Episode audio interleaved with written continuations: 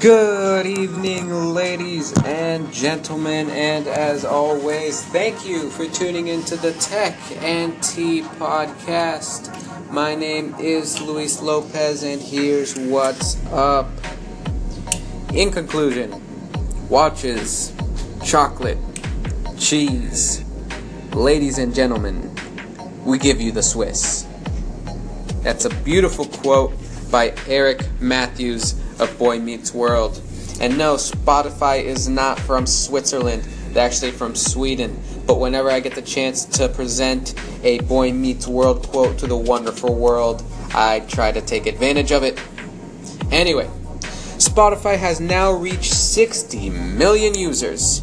Not only regular, everyday, free Spotify users, but 60 million paying customers. The Financial Times reports that they've added over 20 million in the past year alone. And because of that, and obviously the success that they've had up until that point, they are planning an IPO later this year. Now, with a lot of startups going belly up in the stock market, looking at you, Blue Apron and Snapchat, I hope for the best for Spotify. So download it, pay for it. It's five bucks a month. I, I promise I'll do it too. Reddit has just raised a new round of $200 million in their latest funding round. And although that number is very impressive, the figure that really blows this story up and makes it hit every news network on the television is the new valuation of $1.8 billion. The front page of the internet got funding from VC giant Sequoia Capital and plans to use the funding to redesign their whole front page.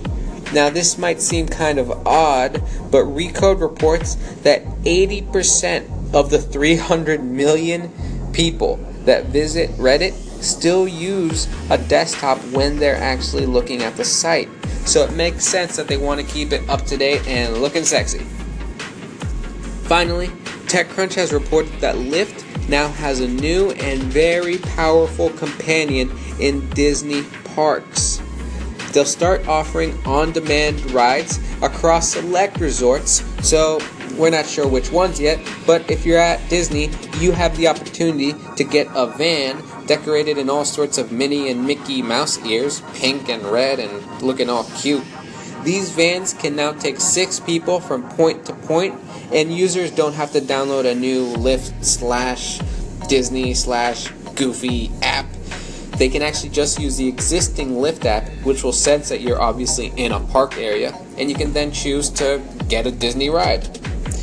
In this time where Uber seems to be setting off every possible bad sign for potential and current investors, Lyft is going strong and getting their name more and more out there. So great job, Lyft.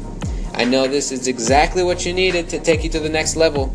A 21 year old lonely guy making a podcast by himself in an empty office, and you're welcome for my approval.